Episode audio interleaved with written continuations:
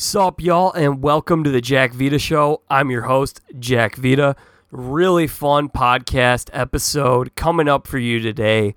I have a fantastic guest joining me in a second, but before I bring him in, let me just tell you about him real quick. Mario Lanza is one of the historic figures in the world of reality TV, and let me tell you why. And first of all, this is not the same Mario Lanza that's the historic composer. This is a different guy back in the early days of reality TV and the early days of the internet, Mario Lanza was one of the first people to really write about a reality show. One of the first people who, and now think about it, there's so many blogs everywhere. People analyze the strategy of Survivor, Big Brother, even The Amazing Race, or The Challenge, or you name it. There's always these blogs and recaps and podcasts everywhere. Mario was maybe the first person to really do that when he covered Survivor back in its heyday, writing recaps and analyzing the strategy and the psychology of the game and of the show. And his legend has grown. He has created a blog of his own called The Funny 115, funny115.com, his own website where he counts down the funniest moments in Survivor history, and his site has over a million hits. He's a big star in the reality TV world, but he was a trailblazer that paved the way for a lot of people. He's since written a book about Survivor, hosts a podcast called The Survivor Historians. He also does recaps of Saturday Night Live on his podcast on a different podcast with Mike Bloom as well. And he most recently started up a podcast called Staff Picks where he talks about his favorite underrated movies. So if any of those things pique your interest, I suggest you check them out. But today, we're to talk about a different passion in his life, and that is the great game of baseball. Yes, he loves the Mariners, is from the great city of Seattle. Together, Mario and I are going to touch on several of the hot button issues in surrounding and pertaining to the game of baseball. I've said the game of baseball several times today. Just, you know, hyping it up. It's a great game. But we're going to talk about a lot of the hot button topics such as juiced baseball, stadium netting, pitch clock, intentional walks, or the intentional walk rule, robo ump, stealing first, uh, bat flips, a lot of things along those lines.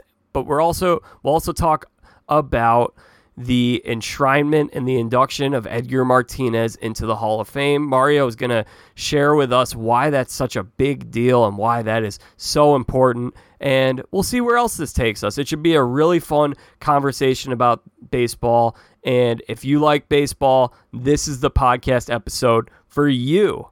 At this moment, I want to welcome him in. Mario, how are you doing? I am doing great. I am so excited to actually talk about baseball. This is so new for me. yeah, I uh, I was telling everyone about you're big in SNL, Survivor movies, and is would baseball be your fourth passion? It is. I wouldn't say it's my number four passion in life because it depends. Like if I will just flat out say right from the start, I'm a Seattle Mariners guy. If the Mariners are interesting, it is my number one thing that I care about. If they're not interesting, it is about my number six thing I care about. So it depends on that. yeah. So right now, downhill at the moment. Yeah, I'm not even sure what their record is right now. I think they're about 30 below 500, I want to say. That's something. That does seem right. Thank you. Yeah, I think it's around there. Uh, Dan Vogelbach having a good year. He is the one thing. He and J.P. Crawford, they're the two guys yeah. making this season interesting. Yeah, there was that big trade, uh, J.P. Crawford for Segura. Yeah, everybody hated it at the time. It's looking real good now, though. Yeah, I think Segura is hurt. He might still be hurt. Yeah, also he's kind of a jerk. Like that's the thing. Like it came out after we traded him. But yeah, nobody liked him, and he was responsible for fights and clubhouse, uh, you know, dissonance. So it was kind of nice to get rid of him. It's it's it's one of those things. Right time to get rid of Robbie Cano too. Yeah. yeah, Jerry Dipoto gets a lot of crap, but that is going to look like one of the greatest trades in baseball history one yeah. day, I think. Just get rid of that contract. Yeah, just send send the garbage off to New York where it belongs. oh boy. Am I allowed to say that? Is no, that... you sound like John Rocker right now. I, I promise I will not quote John Rocker at any point on this podcast. okay, great. So Although I don't, I don't like New York. I will point that out. I have only been to Cooperstown. All right. Hey, so is Edgar Martinez. So that's oh good. yeah, great. So we'll get into that in a second. Um, I was just gonna say. I'm gonna give you a couple of warm-up questions here, so we can uh, loosen up. You know, play a little bit of catch. You ready for these? Thank you, Dad. I've always wanted to have a catch. Yes. okay, great. yeah. Um. All right. So, what's your favorite ballpark, Mario? Oh boy. I'm going to give a very controversial answer. This is one that I bet not many people will say. And I will couch this by saying I grew up in the Seattle Kingdome. I was basically spent my entire childhood there. I love that place. I know a lot of people didn't, but when Safeco Field opened up in Seattle, I've never really accepted it as the Mariners Park because it's too upscale for me and it's too expensive and it's like it draws a different crowd. It doesn't really. I, have never really liked Safeco. It's too expensive for me. So I will say there's one stadium in baseball that you can go to and it still still feels like you're in the 1980s where it's not super expensive, it's not super upscale, parking's relatively cheap still. You can get nice cheap tickets, you can walk there. And that would be Angels Stadium in Anaheim, which still feels like you're in the 1980s every time you go there. The Coliseum doesn't feel like that in Oakland. The Coliseum is nice. I just haven't been there as much. Okay. I live down here in Southern Yeah, California yeah. now, so I go to Angel Stadium, and I just love Angel Stadium. It's it has not been modernized like a lot of the other stadiums, so that's, I just it's an answer you will not get from many people, but I feel very much at home at Angel Stadium. They have the uh, Halo dog, right? Do they still have that? I believe they do. I uh, will guiltily admit I usually bring in my own food, so I Oh, do not buy that. But yeah, they do have the, the, the, the Halo dog. Yeah, I they have good concessions there. But again, and not like like you go to Seattle and they have sushi and like the itchy fries and all sorts of these goofy, you know, fantastic things. And in Angel Stadium, they don't really have that. It's really just you know Angels dogs and and uh, you know peanuts and beer, and that's about it. So again, I really like the simplicity of Angel Stadium. Yeah, that I've been there. It's a good place. I like it. Yep. And it's it's it's like not in a big city. It's not surrounded by metropolis and traffic and everything. It's really Yeah. easy to get to. You can like I used to work right there. I could park at my old job and walk there for almost for free. It's it's really nice.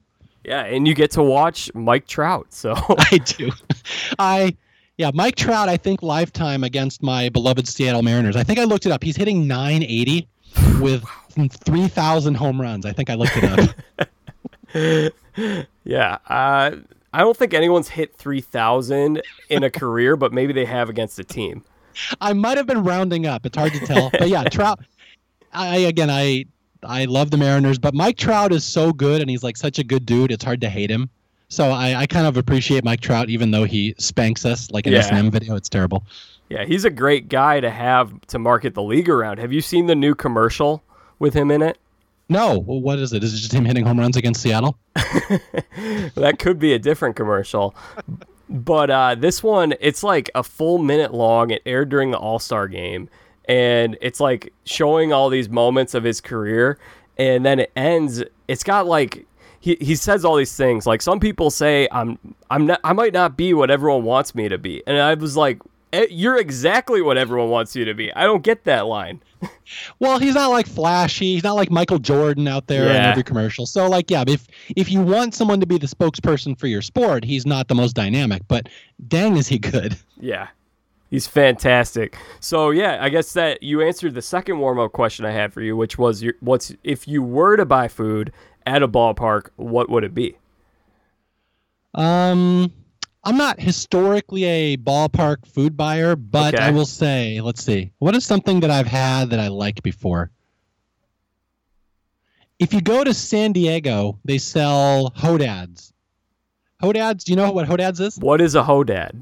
Hodad is this really famous San Diego burger place. Like in Ooh. Southern California, you have In and Out Burger, and then there's like Whataburger in what Texas or whatever. Yeah. San Diego has Hodads, and it's very it's a hard place to find. It's off by the beach. It's this legendary burger place, and they actually, I believe, sell Hodads at uh, whatever the name of the park is. Petco is that the name of it? I forget. Yep. Petco San Park. Diego. Yeah. So they sell Hodads there, and it's kind of a neat little treat if you know about it. So that's that was my my answer. And that that's funny because that's the park that I would say I've I've been to like nine or ten.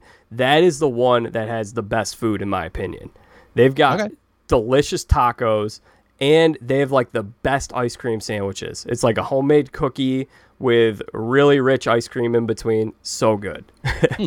Yeah, San Diego in general. I'm not a really fan of the city. We don't go down there. I only live two hours away from it. Yeah. We don't go there very much. But in general, like they invented fish tacos, I think, in San Diego. And that's one of my favorite foods. So they're a very underrated culinary part of the U.S. That San Diego market. yeah, you can get that at Petco if you go back. Maybe I will go back just for that. I will try the ice cream sandwich. Good, good. All right, so Mario, uh, you're the perfect guest to have on this week because your boy Edgar Martinez just got inducted into the Hall of Fame. Mm-hmm. So I want to. I'm going to turn it over to you for a little bit.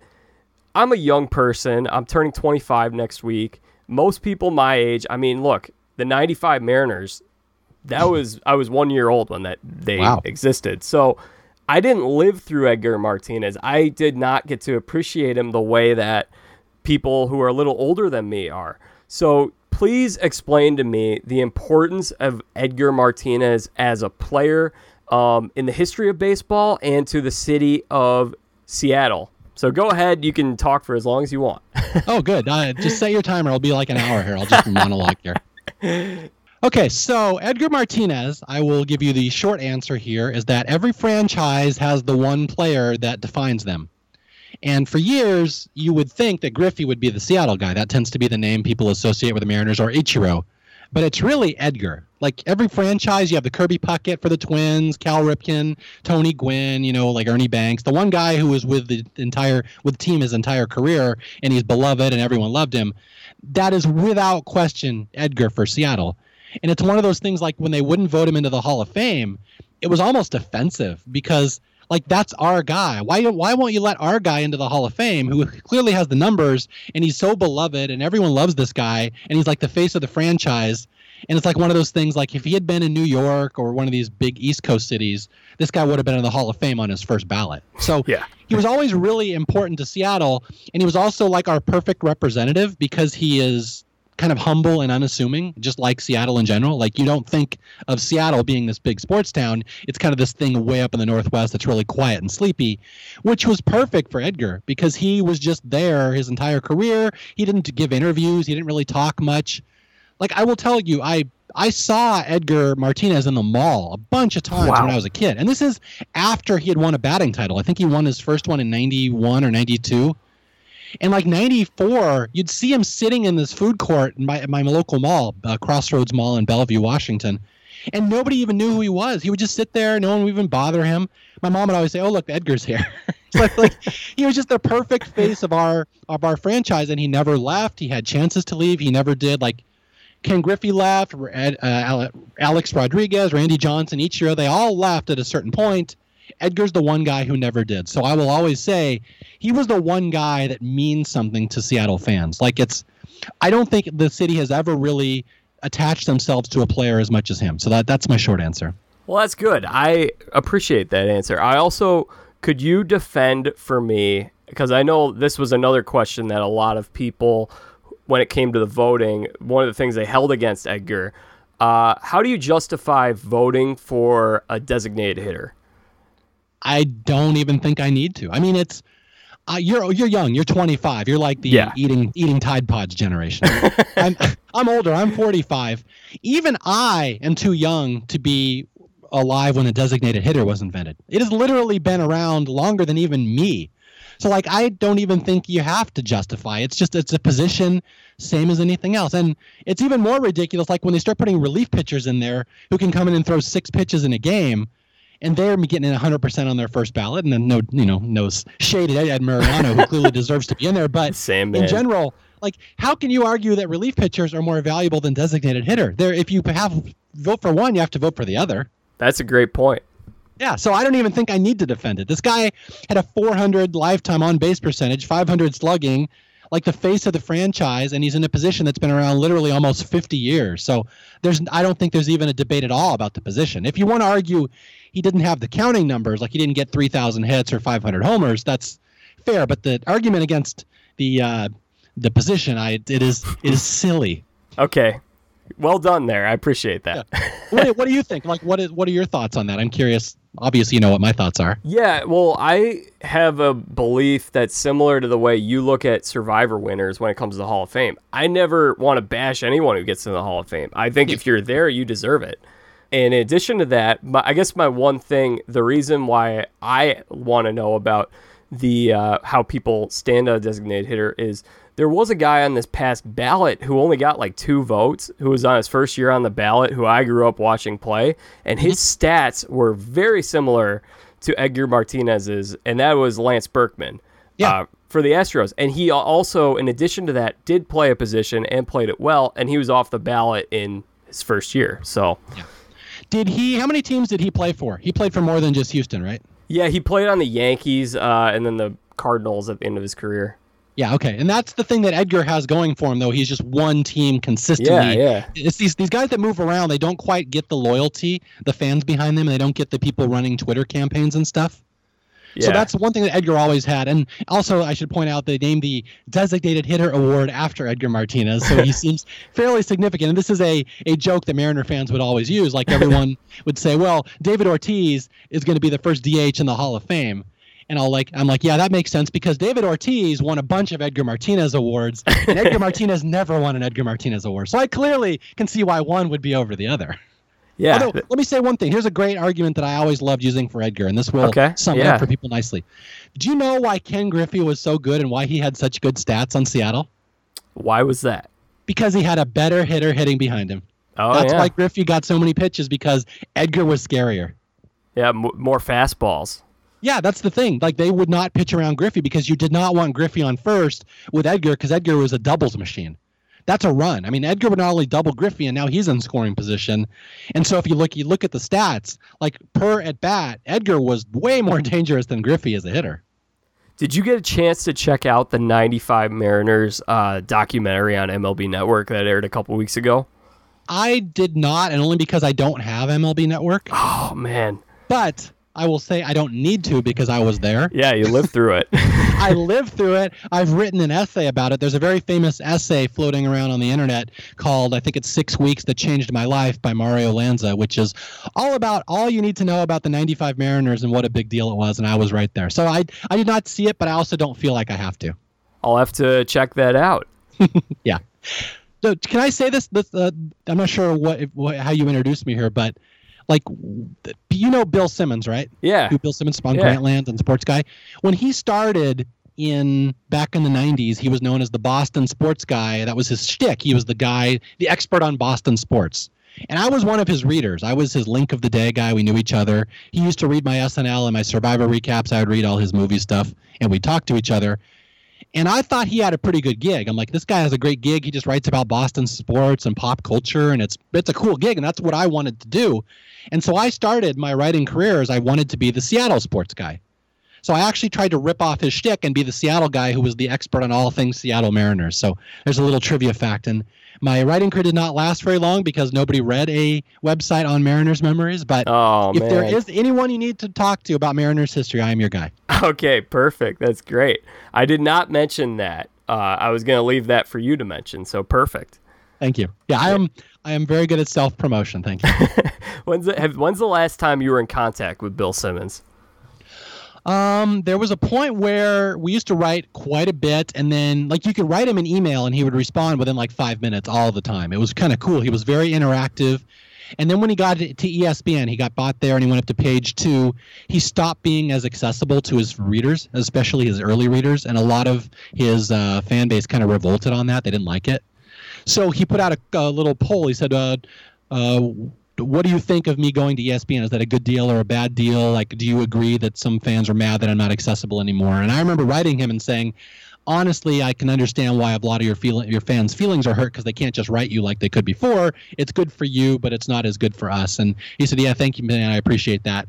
And that's about the last time. That was like 2001 or two that I talked to him Yeah. and because at a certain point he took the link he took the he had a little link on his page click this to email me he took that took that off because he had too many people emailing him so i i just kind of i still follow him but i don't really know him anymore or anything gotcha. Yeah, he's made the move over to the ringer, and he's bigger than ever now.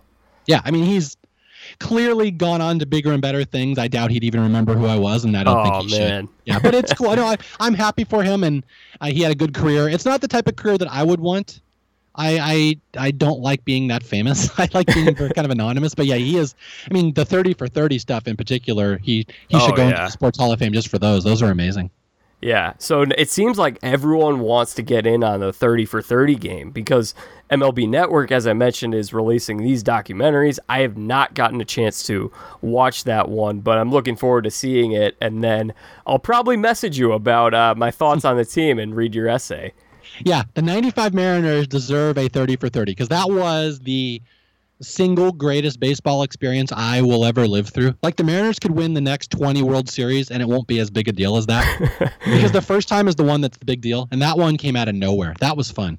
Yeah, it's so weird. I mean, uh, 2016 Cubs, man, that was just insane. That was historical f- for everyone to watch. And Yeah. now it's like when the Cubs aren't winning, everyone's just mad.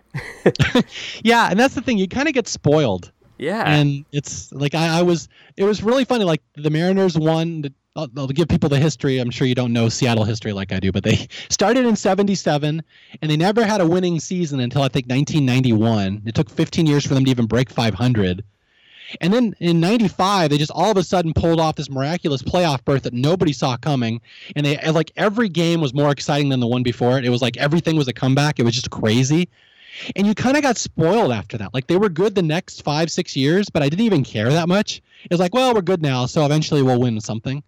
And so, like, I didn't even care that much about 2001 or 97, and then they've had a huge drought since then. But I've I've always been able to bank this goodwill from 95 in my in my memory, so it doesn't bother me that much. That's great. I mean, because it's been rough for you guys for the last 20 years. It has, but you know what? I have 95, so who cares? True. younger Good Mar- point. yeah, yeah, younger Mar- Mariner fans hate that. By the way, they hate that attitude. so, were you able? To, so, you, um, since you don't have MLB Network, you were were not able to watch the induction ceremonies, or did you catch any of it online or anything? Oh yeah, no, I watched that. You can watch that for free on the website. Yeah, I Yeah. watched whole Edgar's whole speech and and all of them. And Harold Baines, I really liked his induction. And I will just go on a little tangent here. I know Yeah, go people for it. aren't aren't thrilled with him being in the Hall of Fame, but I'm like you. I I think the Hall is should be bigger, and anybody who gets in there, it's like an exciting thing because like he has fans and he's important to a city. So like I love that he's in there. I just think it's more important that more cities feel connected to the Hall of Fame, and that was good for Chicago. Yeah, good point. I always forget about the South Side, but Oh yeah, you're a Cubs fan. I'm sorry.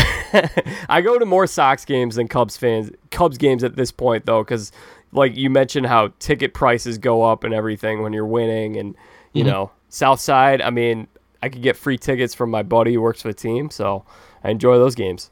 Okay, yeah, I apologize. When I said Harold Baines, I meant Ryne Sandberg. There you go. Perfect. So, yeah. Oh, uh, any other thoughts from the induction? Um, it's just there's a couple of interesting things about Edgar Martinez, and I will throw these out there. I'm not sure how well known this is. Do you know the handicap that Edgar overcame that made him? I mean, just the thing that he had to overcome to become a good hitter. Do you know what it was? No, I don't. This is a big deal, and I'm surprised more people don't know this. His eyes don't line up. Edgar has a rare condition. He has a floating eye. His eyes do not focus together, they work independently. And he had to work for years to get his eyes to line up. Like he had these exercises. He would exercise his hour, his eyes for hours every day, just so they would focus to the level where he was like a normal human. And it was funny. I, I just read his autobiography, and it talks about how dangerous it was because if his eyes, sometimes in the middle of an at bat, his eyes would disconnect. One would float off to the right, and it was dangerous because he couldn't see the ball. He would have to duck out of the way. Gosh. He overcame that. He had to work that hard just to get 20/20 vision. And they said in his Hall of Fame speech, it was really important to him because he's not a natural English speaker. So he had to memorize the speech and he had to read it. And as a speak as a speaker, you're supposed to look down and look up when you're talking to people and direct your your uh, words at them. But Edgar can't do that because the minute he takes his eyes off the paper, his eyeballs detach. Wow. So he cannot look up and down like a normal speaker. So I just I just wanted to point that out to people how amazing it is that this guy even played in the majors at all, let alone, you know, became one of the greatest hitters of his generation. Yeah, I'm glad we're doing this right now because there are a lot of young people who are listening and they're going to have a greater appreciation for his career. Oh, yeah, absolutely. Yeah. My mom's favorite player ever. I've never heard a person say a bad word about Edgar Martinez. Even when he was playing, they're like, "This guy's the greatest." He would star in these commercials in Seattle, and they were so unintentionally funny because he's not really interesting. Just, I don't know if you've ever seen him. There's one where he he, put, he makes a light bat, and yeah, it's just everyone quotes these commercials, and they're just unintentionally fun. well, I was hearing him talk, and that was the first time I had heard him talk when he gave his speech. And I mean, I know he came here from Puerto Rico, but he mm-hmm. sounded a little like a robot the way his like tone that he was speaking in. Yeah, he's just a non-native speaker and he's very humble and he does not like the spotlight and he just is not comfortable with attention. That's just he's just a he's like a regular dude. It's so interesting that he is the face of the franchise that is so unassuming. It's just kind of perfect. Yeah that is perfect. Did you have another one you were going to share about him? Oh gosh. What can i na- so many things i could say about edgar because yeah he's our guy. Like i don't really love ken griffey and i know that's kind of a blasphemous to say but i was always kind of bitter about the way he left seattle you know about that whole story? You might be too young. Yeah, I mean, I know he he forced his way through trade right to Cincinnati, and like I don't remember him playing in a Mariners uniform. I've seen the old tapes. I remember I had the DVD as a kid that had every home run derby from like 91 to 2001 on a DVD mm-hmm. tape. And was it 91 that he hit it over the warehouse? I think. I think that's the. I don't remember the specific, but that sounds about right in Baltimore. Yeah, so I remember I saw. So I, I mean, I saw Prime Griffey. I've seen tape of it, and mm-hmm. he was phenomenal. But uh, it's just kind of sad because most of my memories of him as a player were when he was injured in Cincinnati. Okay. Yeah, he of course Seattle's they would say first superstar. He wasn't really our first superstar. Our first real stars in Seattle. We had this guy Ruppert Jones in the late 70s.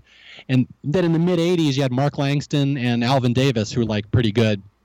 So they were the first stars we had. But then in 88, 89, then Griffey shows up, and he's like the first person who's famous outside Seattle. He's the first player that people of other cities care about and he was really good. And we had him, and we had Randy Johnson, and you know Jay Buhner, Edgar Martinez. They all kind of came up together, and they all peaked at the same time. And then it was the thing where Griffey was kind of petulant, would be the word. And he was always beloved, but you'd always see these stories in the paper. He would gripe that they didn't have enough pictures, and he's like, you know, why why are you going to go go out and get me my pictures? And like you wouldn't see the other players do this, but because Griffey was so famous, he could kind of get away with it. And he would start, you know, I need pitchers or I'm going to leave. You better do this or I'm going to leave. So it was always he was always felt like he was kind of holding the Mariners hostage. And it happened it was like that for the last couple years he was there until I forget was the year 98, 99. I, I, I will never forget this because it was just nasty. Just he said basically, "I'm leaving now, you guys." He didn't like the owners. They, he wasn't happy with where the team was going, and he said, "Trade me. I want to go to the East Coast. I want to go closer to my family." And Seattle worked out a trade at a certain point where Griffey was going to the Mets this was the deal. He was going to go to New York. He was going to be a big star there, and I think we were going to get uh, who were we going to get? Uh, Cedeno, the center fielder. I kind of forget, but it was a big blockbuster trade, and it was all worked out. And then Griffey vetoed it. He said, "No, I'm not going there." And so I believe they tried to work out a trade to the Dodgers, and we were going to get Hideo Nomo in the return. And Griffey said, "No." He said, "I'm only going to Cincinnati. Here's the team you must trade me to. That's it. That's the only one I will accept it to." I've never heard anyone want to go to Cincinnati that badly. Yeah, well, I mean, his dad's from there and he's from there, so yeah, that's his that's home. True. Yeah. So, but it was one of these things where he dictated the trade, and the Mariners were totally bent over a barrel. Like we could only accept Cincinnati's demands. Like we had no leverage in that trade. Griffey could basically demand the return that he wanted, and we ended up getting Brett Tomko, Mike Cameron, uh, a couple other people I kind of forget. And it was only a miracle that Mike Cameron ended up being really good in Seattle like to the point, I think he actually outproduced Griffey for a couple years there when Griffey was hurt. Yeah, I believe but that. That trade should have crippled Seattle. It's amazing that it didn't because Mike Cameron somehow ended up being really good. Yeah, he, he had a good career. I remember that game where there was a guy, the heckler, where he made the bet for the. He said, "If I hit a home run, you're gonna leave," and the guy says, "Sure." And the, you remember this story? I do. Yeah, that's a great story. I want to hear you tell it though. Yeah, so uh, a lot of people, young people listening, might not know this, but there was this guy, Mike Cameron. Uh, he was a very good player, and there was this heckler who was sitting behind him. Uh, he was playing for the Mariners at the time, right? I believe so. Yeah. Yeah, it was either then or when he went to the Mets, but this heckler just would not leave him alone. And so while he's in the on, on deck circle, he says, look, guy, like if I hit a home run, you're gonna leave the park. Or I don't know if the heckler said that that's what how it was gonna happen. Um, and he hits a home run, and then he comes back, and the guy's still there, and then the heckler says, "Oh, I thought it was two home runs." so then Mike Cameron hits a second home run, and the guy just stays there and he never leaves. Oh, that story's so much better without the ending. there was a similar one with Randy Johnson, but I think it went. Randy Johnson said, "I'm going to throw this ball at you as hard as I can, and I'm going to kill you, or you're going to leave." no, now Mike Cameron was great. He showed up in Seattle, and again, he's supposed to replace Ken Griffey Jr., which nobody could do, and like there was all this pressure on him. And I think in like his third or fourth game, he robbed Derek Jeter of a home run. He jumped over the fence and snagged it in Safeco Field, and it was like this biggest thing ever. So Yeah, like I've he won the catch. fans over. Yeah, he won the fans over right away, and it was one of those things that, yeah, Mike Cameron was great. People loved him, but there has always been some lingering anger towards Griffey, towards some old school Mariner fans, and younger fans wouldn't know this, but yeah, it's. I do not really love him, so I don't really like. It really didn't mean anything to me when he got into the Hall of Fame. Edgar's a whole different story. And I know you're a big Norm Macdonald fan. So, do you remember the? Did you ever see the clip of him and Will Ferrell at the ESPYS where they're bashing Griffey? I have seen several clips of Norm at the ESPYS. I don't remember this one specifically, but now I'm dying to hear it. Please, please tell me about this one. So Will Ferrell comes out as Harry Caray, and they told him, "Dude, you can't make these jokes." And the first joke was he said, "John El- John Elway, you just won the Super Bowl. How about going crazy and go and get your teeth fixed of yours?" Was that Norm or was that Harry Caray? that these were all Harry Caray, and Norm's Okay. just kind of like, "Uh, no, Harry, come on."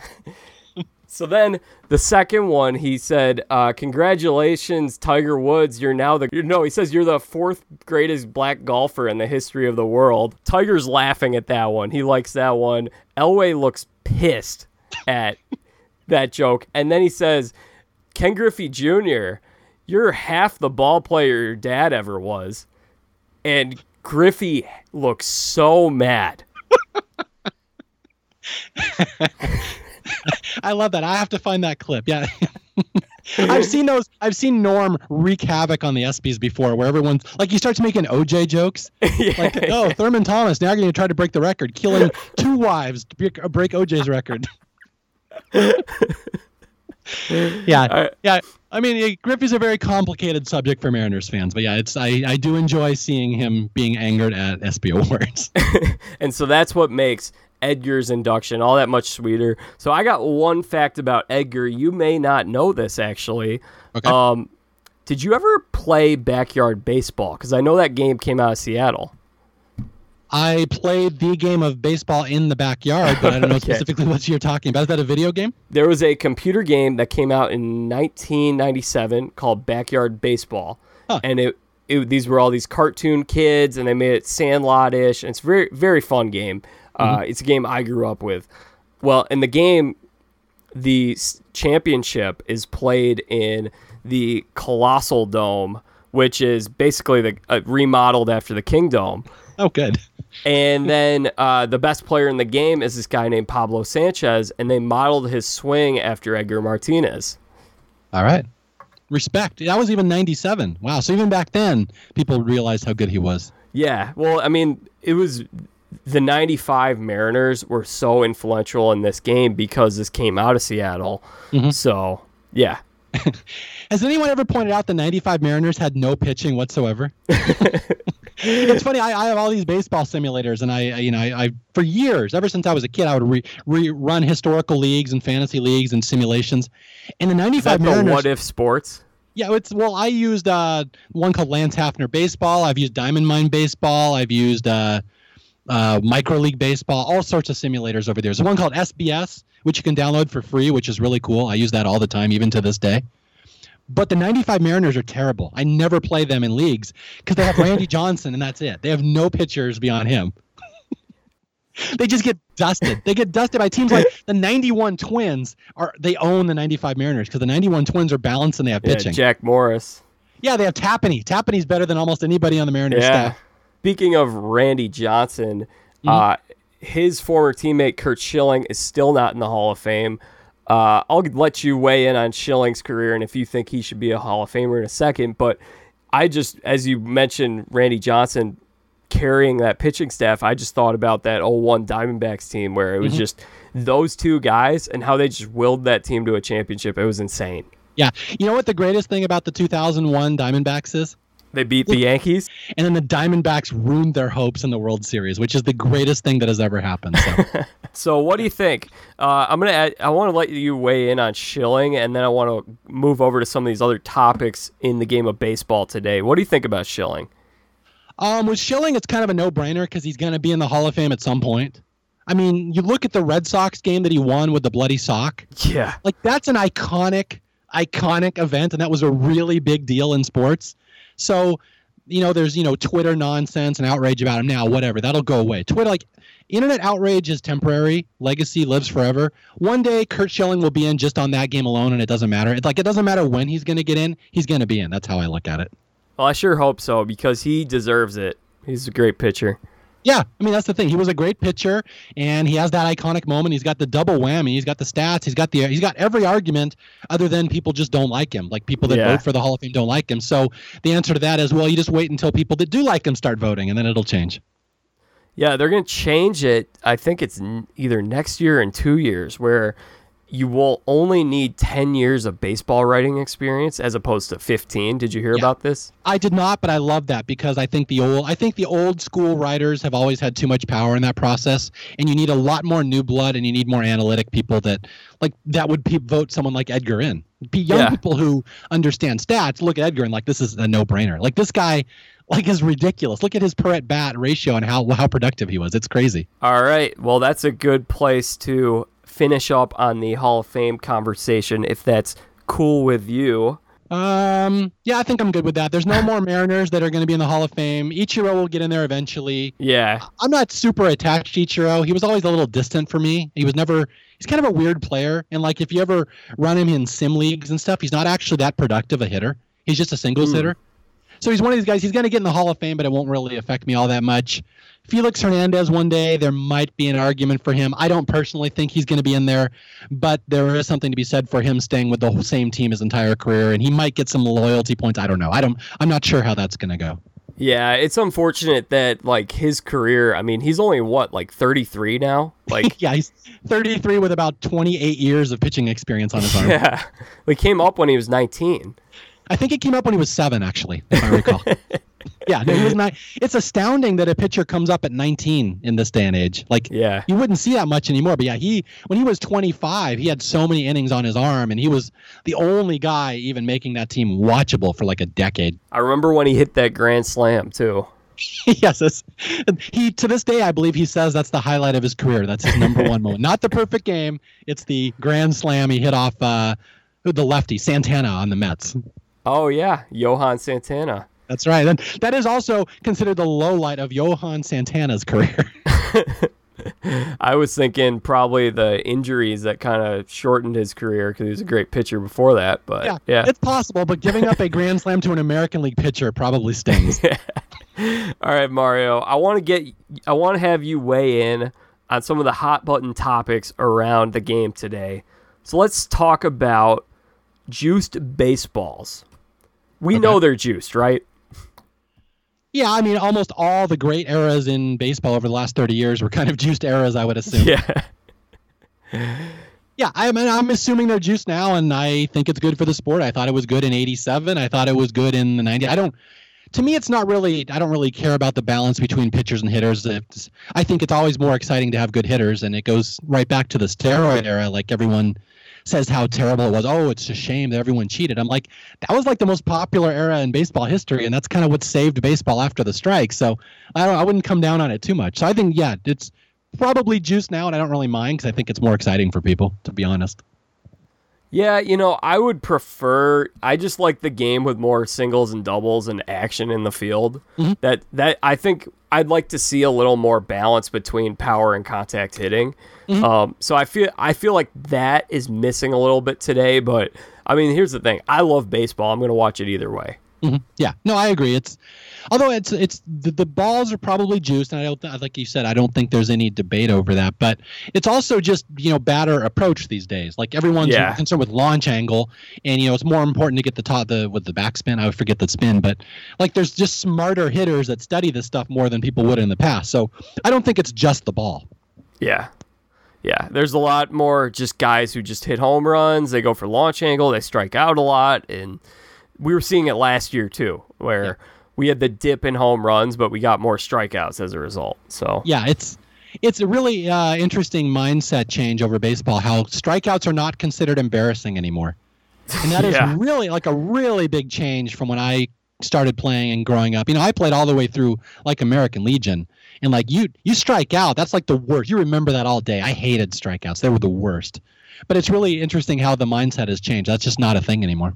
There's still something that gets me mad when I'm watching when watching a guy because I'm just like, man, you can when you put the ball in play, especially in the playoffs, Mhm. crazy stuff happens. Tony Graffanino, Buckner, you know, you name it, where the ball just takes a weird bounce or whatever. And when you strike out, there's zero percent chance of anything good happening.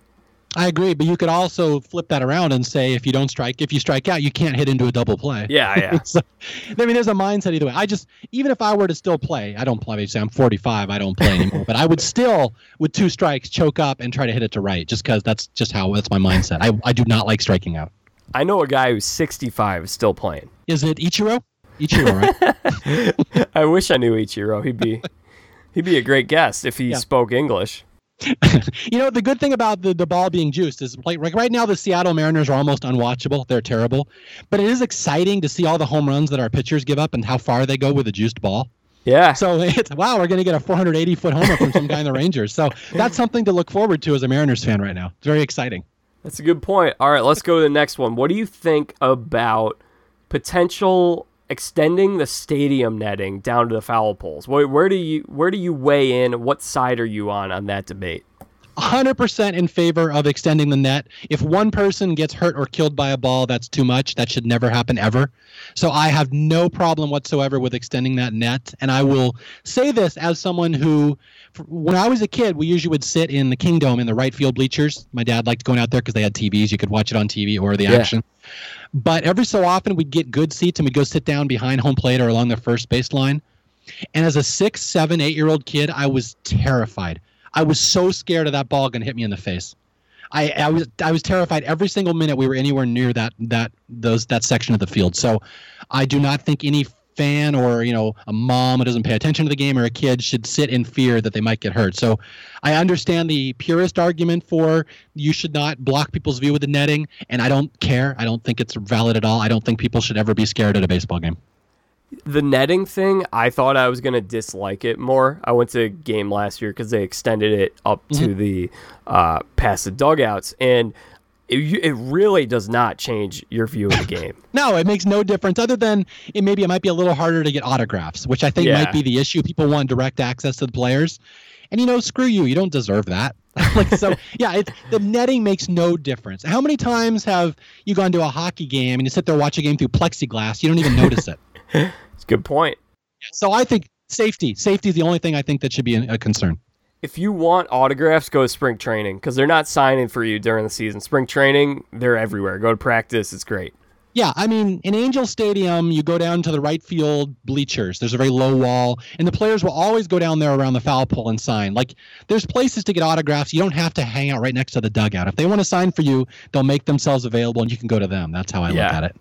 Yeah, good point. I think my my viewpoint on the stadium netting thing is I don't think that Major League Baseball should just put in one rule that says everyone has to do this. I kind of like it being judged on a ballpark by ballpark basis because not all ballparks are created equally. Some ballparks have bigger, um, more seating in areas where you might get hit in foul territory, where Wrigley does not have a whole lot of seats out in the foul area. So I think it's just kind of something that you let the let the teams decide because they have to manage a business. They have to make sure it's going to be okay with their uh, season ticket holders. that's where I stand. I think it should just be treated on a case by case basis. You can do whatever you want if you run the business. Oh, I agree with that. I don't think baseball should be dictating. Yeah, you like you said, it's not one size fits all. Like Oakland, they hit a foul ball and it won't even get to the stands for like a minute and a half. It's that foul territory so big. so yeah, so it's yeah, it's it's one size fits all. Let the team and the stadium determine it, but I do strongly, strongly feel that the stadium should always err on the side of safety because if one person gets hurt, that's one person too many. Yep. All right, let's see. I got a nice list here of uh, these hot button topics. Where, what do you think about a potential pitch clock? Um, if they feel the need to put that in, like if they've done the research and they realize fans want that, I don't have a problem with it. I don't really care one way or another. I think it's silly that fans need that, but the world is also a lot different now than it was in the 80s, just with attention spans and stuff. And I've even noticed this. This isn't like me making fun of millennials. I just only recently got my first phone. I never even had a cell phone until like a year ago. And I have noticed my attention span, span has gone down so drastically just the minute I owned a phone. so it's like that's just the way society is. People have short attention spans. They want stuff to be happening all the time. So if the research has been done and they've realized that this would make more the sport more attractive to people, I'm fine with it. I'm not that big a purist. I don't really care, but yeah, it's I I, I don't I don't know why they need it, but if they have determined they need it, I don't have a problem with it. Yeah, I'm pretty much in the same boat as you on this one. I mean, when I go to a baseball game, I never want it to go fast. I want to stay there as long as possible because I'm Mhm. just having the time of my life. I'm having so much fun. It's great. Yeah. Um, but the one thing I will say, I do think the whole attention spans for millennials might be a little bit of an overrated take just because I think young people consume information, they just do it in different ways. Like if you look at, I know you're a podcaster. If you mm-hmm. look at the podcast analytics, the biggest demographic is 18 to 30. And those Yeah. are all people who are listening to two and a half hour podcasts. Whereas I know a lot of people who are over 50 and they're like, oh, I listened to two minutes of your podcast. You talk too long. Yeah, it's it's just different. Yeah, you're right. It's different ways of assimilating info, and it's not there's not one that's better than the other. But clearly, baseball will have to market its sport towards a different generation of fans now than they're used to. So it's the pitch clock will be hardly the only thing that's going to be thrown in there. Yeah, we got a lot of things. I do not like the intentional walk uh, thing. Do you like that? I mean, I don't really care one way or another. It's I was even surprised that was an issue, but it's it's kind of funny. Like I have Mackey Sasser disease. You know what Mackey Sasser disease is? I do not. This is where you have a mental block where you can't throw the ball to someone in a pressure situation because you're so worried you're going to throw it over them that you will inevitably throw it over them. And I learned this when I this is a catcher. He was in the the Mets back in the 80s, and he all of a sudden could not throw the ball back to the pitcher one day. He developed a mental block. He's like, I'm going to throw it over the pitcher. I'm going to throw it over the pitcher. And it started repeating over his head so much, he started to throw the ball over the pitcher. He like would psych himself out. And I have that as well. I learned that when I played Little League or when I coached Little League. I cannot pitch the ball to a little kid. I will, I'm thinking so hard. I don't want to walk this kid. I don't want to walk him. I don't want to strike him out that I will inevitably bounce or fling every pitch over his head. So it's I love the the implied intentional walk is great because it helps people with Mackey Sasser disease. They don't have to throw that ball. That so, but otherwise, I don't really care one way or another. Why do you feel so strongly about it? Well, I just kind of feel like you're losing. Not that an intentional walk is that great of an action, but I mean, there are college games that I've watched because I watch college baseball sometimes. There was a game that you had, I think it was first and second. They're trying to intentionally walk this guy, and it's in the ninth inning. The go ahead run is, or the winning run is on third base, and they throw a wild pitch when they're trying to intentionally walk a guy. And so I kind of feel like I just I don't know. I'd like I'd like to see it play out more. I just think it's kind of dumb that it's like Jerry Seinfeld was going off on a tangent about this on the Rich Eisen show, where he's kind of like, "How much time are you saving with this? Well, you yeah. save like thirty seconds." I mean, I don't think personally any game should end on a wild pitch and an intentional walk. I think that's kind of a BS way for a, Yeah, a game to end. But Fair point. I will say things are possible during an intentional walk. There's a famous story back in the World Series in the 70s where the Oakland A's were going to intentionally walk Johnny Bench. And uh, you know they they kept they held their uh, hand out, and Rollie Fingers wound up, and they fooled him, and they threw it right down the middle and struck him out because he wasn't ready for it. yeah. So there is stuff like that. And I will say, the greatest baseball game of all time. Are you familiar with the Bad News Bears? My favorite baseball movie. I haven't seen it, but I know about it. Yes. The final scene in that game, my friend, is the Bears slugger Kelly Leak is up to the plate, and the other team's manager Roy Turner decides we're just going to walk him. He's the greatest hitter in the league. We're never going to pitch to him, and so they intentionally walk him. But Coach Morris Buttermaker tells Kelly Leak, just reach out and hit it. Just reach across the plate and hit it. And he does, and it leads to one of the great endings in movie history being on an intentional walk scene. So you, Awesome. you lose the chance for that. Yeah, I'm gonna have to watch that and then listen to Staff Picks episode. You've done one on that, right? Yeah, I did staff picks with Thunder Dan from Thunder D from Survivor Pearl Islands, the guy who lied about Johnny Fairplay's dead grandma. he loves the Bad News Bears. I had him on there. He was completely drunk, and we had a very interesting podcast of me trying to cover for a very drunk Thunder D. That's awesome. So, um, yeah, and then I remember Miggy Cabrera used to. I used to see him reach out and hit those sometimes. I think he Yeah. hit a home run one time. Yeah, so that's the argument that things can happen on an intentional walk. So I can see that argument. Yeah, I just kind of think it's like if the whole idea is we're trying to save time, like that's not gonna save you much time. Only millennial kids will get this. yeah, no, it's yeah, you're saving a couple seconds tops, big deal. Although you can make the argument, well, it's four less pitches the pitcher has to throw, but like, how hard is he throwing those pitches? yeah, that's true. Do, Exactly. those, So do those do those count as part of the pitch count? I think they did. yeah, they do. Or Yeah, well, okay. yeah, they did. So that that protects pitch counts, I guess. It does. So just the, if a team's intentionally walking like nine guys in a game, your pitcher just saved 36 pitches, so that's pretty good. the intentional walk manager just walk somebody every inning. So uh, let's go to the next one. How about Robo Umps, which is the electronic strike zone where we don't maybe we have an ump there and he just tells us what it what it looked like, what it read when it went through there. What do you think about Robo Umps? That's an interesting one because I've long thought that umpires have way too much personal control over a game based on their mood.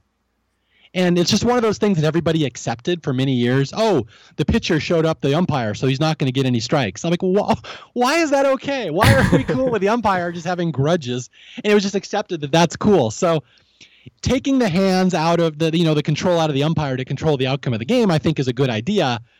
But at the same time, just going very clinical based on balls and strikes on a computer, I think seems kind of weird. So I'm kind of torn on this one. It's like I'm. It's not going to kill me either way. I would think if they do go robo ump, I'll think it's silly and I'll make fun of it, but I'll kind of accept it, like understand why it happened.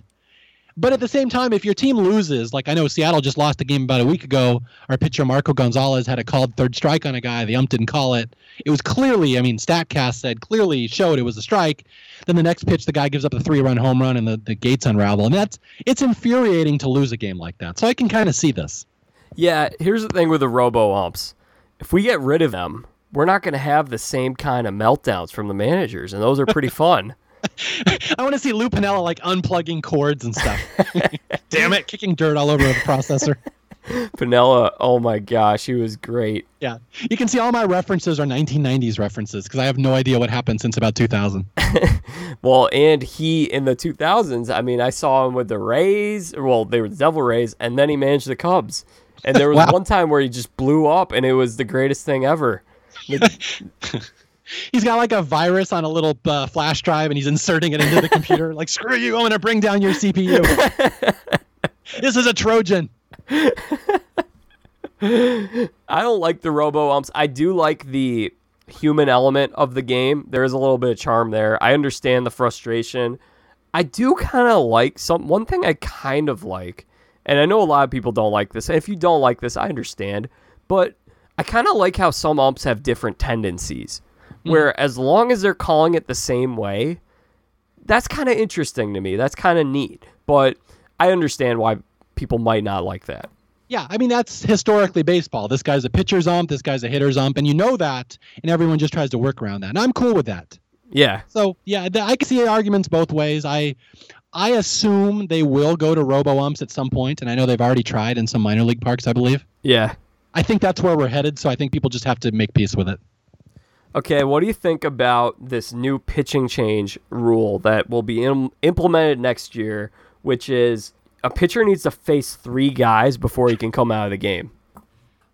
Yeah, that one I just think is stupid. That's just catering to the short attention span crowd. Like, and, admittedly, I don't go to a lot of games. I prefer to watch baseball on TV than go to the park for the most part. Like, we don't go to very many games, so it doesn't bother me when I see these pitching changes because they're like during commercials and I can do other stuff. But I know people that go to games all the time just get you know fed up with these constant parade of pitching changes at the end. I don't know. I don't personally think it's fair to the pitchers because you've had these guys that come up being like lefty specialists, and Yeah. that's all they've been trained to do for 20 years, and now they're expected to face like you know Frank Thomas and these right-handers. Like, I don't think that's really cool. So just from that perspective, I think it's silly, and I just think it's, I just think it's overcomplicating and over-rulifying baseball. I, I don't like this one at all. I don't think they should do this one. It's one that I can tolerate, um, but I don't like it. I will say, um, Yeah. be- because the one thing I will say is no one really watches the game because they're just like, I just want to keep seeing Joe Maddon come out there and watch. Okay, here here comes the lefty, here comes the righty. But the problem I see with this isn't the pitching changes; it's all the commercials. I think if you left if they didn't go to commercial every time and you just watch the guy warm up mm-hmm. while your broadcasters are keeping you entertained, like I I think people would accept that a lot more, but obviously there's money involved, so Yeah, I, I agree with you, but I also think it's a fool's game to think MLB will find a way to bring in less revenue. Yeah, but the, that's the thing that's interesting though because there will be less pitching changes if this is the case. Yeah. Yeah, this is another one like the Robo Ump. I think it's coming, and I think people just have to make peace with it, whether they like it or not. I think this is where, unfortunately, baseball and the current market for baseball wants it to go. Did you hear about stealing first? This was one that came up about 2 weeks ago. No, what's is that like a drop third strike? Yeah. Only you could go at any time. Wait, after any pitch? Well, it would have to be a pass ball or a wild pitch, but yeah, you could just take off on a, an 0-1 count. Wow, that's gonna make little league a lot harder. Damn, I've never even heard of that. That's they're proposing that that you can just anytime the ball gets past the catcher, you can just bolt for first. Yeah, Why? I I think this is one that they're saying like this is a way we could get some kind of small ball action or more action or something. Is this a problem that people aren't stealing first enough and the fans are clamoring for? I, I've never heard of this until right now. Wow, wa- this this seems just stupid. Yeah, it goes against baseball. It's one that wouldn't bother me too much because I think it would bring a little value to the Billy Hamiltons of the world. Um, and I don't think it'll impact the game too much because like the big hitters are never gonna be like, oh, yeah, I'm gonna go for first. They're they're gonna want to hit. I can see a scenario where like uh you know the big slugger Mike Trout's up there and they're just bouncing balls in the dirt trying to make him steal first. dare you, dare you to steal first. I don't know. This just seems ridiculous. This is this is just adding a rule, just adding a new feature just to add a feature. This like the whole point of stealing first is that the pitcher and catcher, the contract that between them has been broken. Someone broke the out or broke the cycle, and now the pitcher gets to go to first because someone screwed up. It's just, this is like a it's a premature breaking of the cycle between the pitcher and catcher. Yeah, yeah, it's weird. It, they could never implement it into Little League. That would never work. No, you would. That's the the third. Yeah, all you need is the best catcher in the league, and you'd win every game. If you have not the best catcher, it'll just be stealing first constantly. Oh my goodness. Yeah, some of those kids they can't catch the ball and it gets really ugly. I wouldn't say some. I would say most. Yeah. Little League coaching Little League is one of the most painful things. I not only coached Little League, I was our league's player agent, which is the guy who runs the league. I'm in charge of which kid is on which team. You run the draft. You make sure the teams don't get stacked because coaches and parents are always trying to get around the system. So I very familiar with Little League, and that would that would end Little League. Yeah, I think so too. All right, let's see. Um, what do you think about the let's let the kids play uh, slogan? Do you like it? Do you how do you feel about it? Just for the slogan, I haven't heard of that one. I haven't really been following. So that's the that's the new motto for Major League Baseball. It's let the kids play, and basically they're marketing it around this idea of pro bat flip. Um, you know, Oh, do whatever you want to do. And th- I just think the saying sounds kind of dumb because it. I've heard some of these guys who are like, "I'm a 33 year old man. I'm not a kid." like, yeah, it's okay. I didn't realize that with this. Yeah, I've uh, at first I thought this was like a collusion thing. Like the owners, we would like very lots of cheap players out there and no expensive veterans. So let's not sign the veterans. That's where I thought we were going with this because I could see that happening. Um, I love the idea of letting the kids play. I think it's, it's baseball has always been way too stodgy and way too not fun to watch. And if people are out there, you know, showboating and doing, you know, home run dances, I personally love it. But I will also say I was there in the early 90s, mid 90s when Griffey started wearing his hat backwards. I don't know if you remember this or Yeah. know about this. Yeah, I know about this. Yeah, he'd wear his hat backwards, and the other managers like Earl Weaver and Sparky Anderson were like furious. They're like, "How dare you do that on our field?" Like they were like telling people openly saying people should be drilling Griffey because he would dare wear his hat backwards. So I have seen this from the other extreme where no one's allowed to to do anything fun ever. I personally would err in the direction of I would like to see people having fun on baseball, and I don't think there's any problem with it. So my my one takeaway when it comes to bat flips and everything is basically look, let the guys express themselves however they want, but also let the Madison Bumgarners of the world express themselves too. Oh, as yeah. lo- as long as they're not throwing at guys' heads. I mean, if you're throwing at a guy and you're just hitting him on the rump, like just be I think it's basically like have some respect and if you go over the top because the line is ambiguous at the moment, we're we're all trying to figure this out. If you go over the top and they determine that, be ready for what might come your way. But if Yeah. they're if they're going inside and at your elbow, they're going at your head, then that's clearly unacceptable.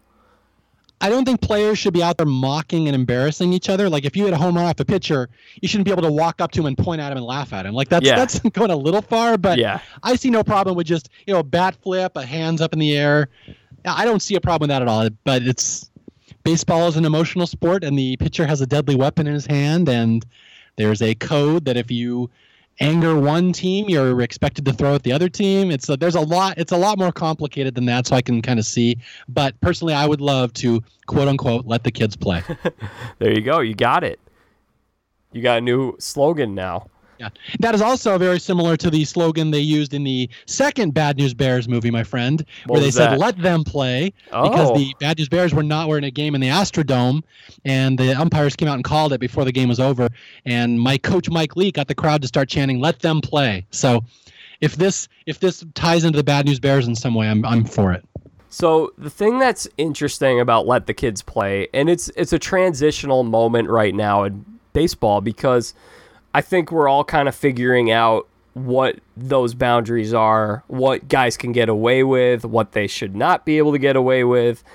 But I think that, and here's the thing: I'm all, as I mentioned, I'm all for doing whatever you want, just being ready for what you might have to answer for, as long as that isn't in the as long as you're not getting thrown in the head because that that should not happen um but I, here's what i think i think the unwritten rules of baseball are actually interesting whether people realize it or not because here's the thing mario i don't know if did you ever hear about when tim anderson the white sox shortstop hit the big home run chucked his bat and then got thrown at his next at bat this was in Of may course.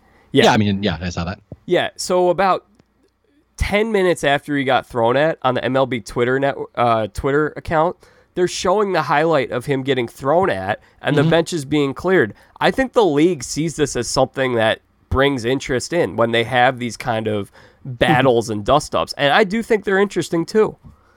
I don't think there's any dispute about that. I love a good base brawl. Yeah, I agree. My favorite Mariner game I've ever been to that wasn't the 95 playoffs was in 1989 or 90. I kind of forget what year. We had a big brawl with the Milwaukee Brewers, and it was like the biggest brawl I've ever seen. It went on for like 20 minutes. There was like seven different fights. And it was like over an entire series. They just kept there would every game had multiple brawls, and it was like the most exciting thing I'd ever seen. So there's without a question that people like base brawls, even though they won't admit it. Yeah, exactly. And there there are some people who are like, man, if a guy throws at a guy uh, in the back or in the butt or whatever, that he should get suspended for like 40 games. I think that's really overreactionary. Yeah, no, I agree. It's uh, it's kind of self-policing in a way. That's the thing. It, it looks like it's violent, people throwing at each other, but in truth, it's really like you know nuclear deterrence. That's the whole thing with with you know America and Russia arming themselves that they it was a mutually assured destruction and be the fact that everyone had all these arms kept war from happening. So that's kind of the thing. If pitchers have that weapon in their arsenal, they could start throwing at your batter. Your pitcher probably is going to be honest. So it's it's kind of it's a much more of a gray area than people think it is. Yeah, one thing I like about National League Baseball is the fact that pitchers then have to answer for their behavior on the mound when they get in the batter's box. Yeah. Or so you can't be throwing like Chris Sale was throwing at someone's head in Baltimore. I think it was a mm-hmm. couple years ago. I don't think he'd be doing that if he had to hit. No, I agree. It's a there is a place to throw at batters. There just is. I mean, that's people don't like that answer, but there really is. If you're a pitcher, there is a time and a place when it behooves everyone that you are dusting a pitcher off the or a batter off the plate. And again, a lot of times they're not even throwing at the batter; they're just trying to establish the inside corner, and you have to be able to do that as a pitcher, or the batters will walk all over you. So, I have sympathy for pitchers. I know what it's like. Yeah. And sometimes you feel for a guy when you're like, okay, this guy is 32 years old. He just got brought up for like the fourth different time in his career, and he's losing velocity on his fastball. Mhm. And a guy just took him deep, and now he's, you know, he's th- th- chucking his bat or doing whatever, and you you do feel bad for the guy a little bit. Yeah. This is where we bring in Bob Uecker in Major League. About time it's eight nothing. That's a great movie. That is the greatest baseball movie. Don't let the Bull Durham or the Field of Dream folk tell you otherwise. Major League is the one. Bull Durham, I, I think, is a little overrated, to tell you Yeah. the truth. It's a relationship movie based around baseball. Yeah. And Field of Dreams is like a father son family movie revolving around baseball. Major League is just straight baseball. So that's my argument. I like all three, but Major League is a baseball movie. Yeah, I'm a big fan. It's Major League, um, Field of Dreams, and The Rookie. Those would be my top three. The Rookie is good. When that story happened, that's I don't, don't do I have to explain what this movie is, but but like when the Rookie happened in real life, that was what was his name? Jim Morris. Yep. that was the coolest story ever. I remember that. That was like 2000, 2001. It was right around 9/11. It was right around that year, within a year of that somewhere. Yeah, and this guy came out of nowhere and just he was a high school pitcher. He's like, "Oh, all of a sudden I can throw 98." Like, what? He, like, he can never throw 98. Just one day now he can start throwing 98. And he's like, "I think I'll go to a major league tryout." And he became a major league pitcher just basically as a walk-on. It was so cool. And he was drafted out of high school before. He was, but he had arm injuries and he never Yeah. never threw that hard before. And just all of a sudden one day he his arm tightened up or something. And all of a sudden he had these ligaments he didn't have before. I love that movie. I think it's a great movie. I, I am also a fan of the one with the uh, the pitchers from India, Million Dollar Arm. Oh yeah, that's a fun one. And then I love the uh, there's a lot of the kids baseball movies, and most of them I think are kind of silly. But there's one Little Big League I think is fantastic. Yeah, I know you did an episode on that. I was lick- I was wanting to watch that and then listen Yeah. to your podcast on that. That one's good. That's a that's a very underrated movie for anybody who likes baseball movies. Just go rent Little Big League, featuring the World Dynasty team, the Minnesota Twins, and the Seattle Mariners, which I love. And what about Moneyball? Moneyball is good too, but it's hard to say that's. I mean, it's about the analytics and the Yeah. business of baseball, but it's not really like. But it's cool. Moneyball is really good. I like that. Yeah, yeah, it's very different. Even though those damn 2000 A's teams were the ones that kept the Mariners out of their only World Series appearance. So. I should Oh, point out the 2000 the 2001 Mariners won what 116 games. They still have the record along with your beloved Cubs. I know. Yep. the next year, the Mariners team was almost as good. I think they won 95 games. They had a drop off from one team, but they should have been in the playoffs. But they weren't because those stupid Moneyball A's won like 110 games, and they were they were way ahead of us. So that was the problem. It feels like the A's steal your thunder a lot. Like it They happened do. last year. They do. That's just that's that's our relationship. We are Charlie Brown, and the A's will always be Lucy. And the minute anything good will start happening to the Mariners, all of a sudden the A's have a 120 win team that year. it's just the way it goes. It's a good comparison. I was gonna uh, circle back one more thing about the whole, uh, you know, bat flips, showmanship versus sportsmanship. Did you hear about the Max Muncy and Bumgarner confrontation from I don't know a month ago? I mean, I heard about it, but I don't know all the details. What happened?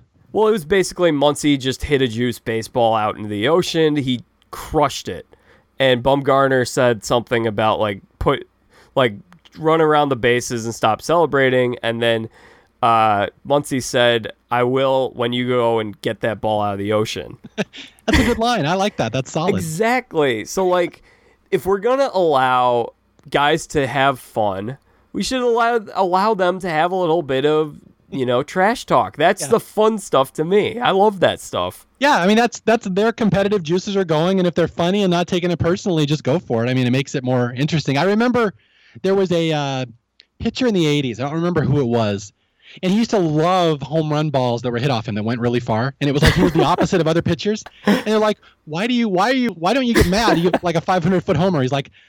I'm impressed. I threw that ball. Like I was part of the process. I'm so excited that I was part of that home run. So like I love that mindset. Like uh, we know, F it. Sometimes the pitcher win- or the batter wins. Whatever.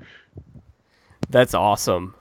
Well, believe it or not, Mario, we went through all of these hot topics in baseball. Did you have any that you were on your mind that you thought of? Well, I was going to give you an entire lexicon history on Mariners baseball from 1977 to the present, but I will probably not do that because I don't know if I can fit that into like five minutes.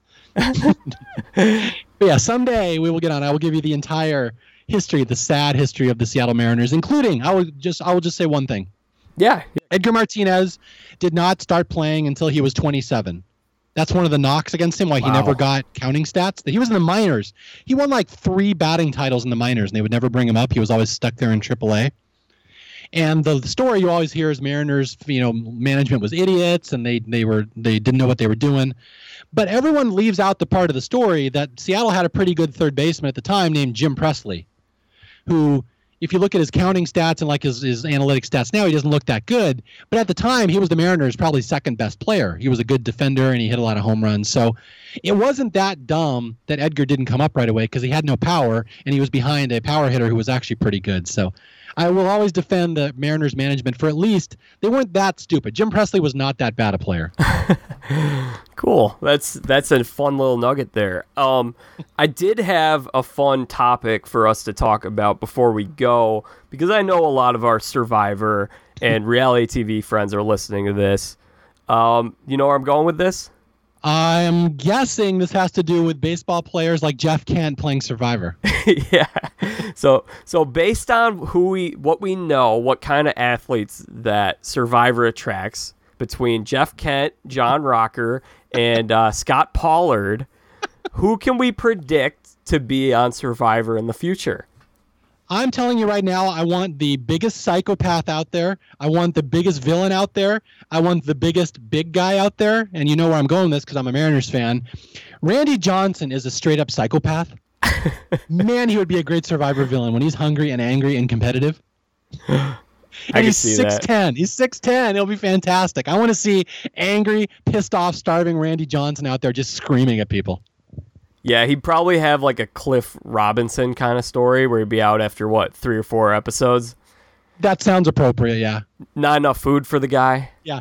Or you could do it where Griffey's on one tribe, but halfway through he demands a try a trade to the other tribe, and he says, "This is who you're going to get for me." So that's what I think. And then at the end of the game, he just leaves and walks off and doesn't say goodbye. That could work. Who are your Who are your baseball players you'd like to see on Survivor? Well, you know, I didn't put too much thought into it, but there's one guy that pitched on the Cubs a couple years ago and helped them win a World Series. He pitched on the Red Sox and the Angels and has an old school mentality. John Lackey, I feel like, would mm-hmm. be a pretty great survivor villain. Yeah. No, I agree. You, you got to get somebody who's super intense and super revved up and just psychopath because Yeah. you're not going to get a hero baseball player. You're not going to get Cal Ripken on there probably. You want No. a volatile relief pitcher who just you know thrives on adrenaline. So John Rocker was a wonderful choice. I know a lot of Survivor fans don't like him, but I was so Yeah. excited to see crazy, great. crazy adrenaline John Rocker roided up on Survivor. I thought that was great. Yeah, I love that. Though, like when he was gone, I was less interested in San Juan del Sur. Oh, totally agree. Yeah, he was great. And then Jeff Kent, another notorious a-hole in baseball for people who know their baseball history, where Jeff Kent was on the same team as Barry Bonds, and they'd get in fights. They didn't like each other, and most people were like, you know what? I kind of side with Barry Bonds on this one. He might not be the bad guy. So that's Jeff Kent. So I love that Kent and Rocker, of all people, ended up on Survivor. That was wonderful casting. Yeah, Scott Pollard was the NBA version. Yeah, exactly. And I know I know there's other psycho relief pitchers out there that would be great at this. I just don't off the top of my head, I don't know, but that's who you want. Someone with that level of volatility would be so fun to watch on Survivor. Yeah, if you were gonna go, if you're gonna go uh, basketball, you get Bill Laimbeer. That'd be a good oh, one. Oh, oh, that's the greatest casting thing ever. I want Bill Laimbeer cheap shotting people in all the challenges. It will be fantastic. My mom had the idea for Survivor. Have you ever seen Impractical Jokers? No, is that a movie or a TV show? It's a TV show where these guys just troll people in public. All right. And they it's like these four lifelong friends and basically they just tell each other stuff that they have to do and the whole point is to embarrass each other. And so my mom's idea was to just put like two of the jokers on because there are four of them. Put two on each tribe, and people don't know that they're the Jokers, and they're just there to mess up everything for everyone. So now it's the mole. We have combined Survivor with the mole, where you have a saboteur on each tribe trying to bring them down. Yeah. And they're just like they're just messing with each other and just like no one knows that they're joking. It'd be kind of like the coconuts kind of dynamic. Yeah, no, I agree. It would be it would be kind of like what Johnny Fairplay was doing to an extent. Like people might say Russell Hantz because he was throwing out the water, but he was just straight out trying to like hurt people. Like Fairplay was just messing with the structure of the show. I would love to see a pair of Johnny Fairplays on both tribes every season. Oh yeah, that would be great. Plus, imagine how hilarious it would be that they would be making the intentionally the wrong moves, the ones that were not strategically sound, and like all of Survivor Reddit and all the strategy experts would be going insane trying to figure out these moves and trying to debate why they're wrong moves. you know, there was one other guy who was a former Cub. Those are the guys who just come to mind for me. Um, for a potential survivor contestant. And I actually thought the trajectory he was at that he may end up on the show because he did Dancing with the Stars, but now he's got a nice, comfortable position as a uh, broadcaster. And I think David Ross. Okay. Um, I, I feel like he's the kind of guy that looks normal enough that he could try to do the whole like, oh, I'm David Ross, and they have no idea that I play Major League Baseball. I'm undercover.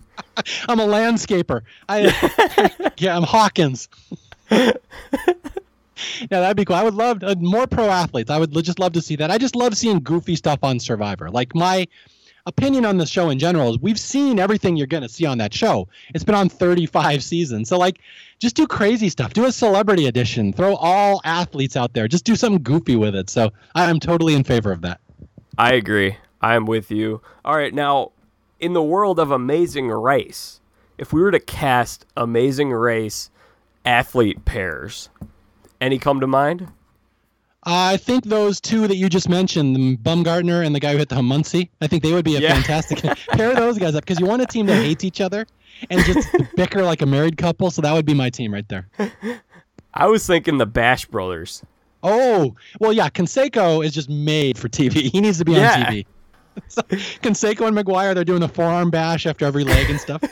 like, I want to time travel them from 1989 to now and they compete on the Amazing Race at their peak when they're all roided up.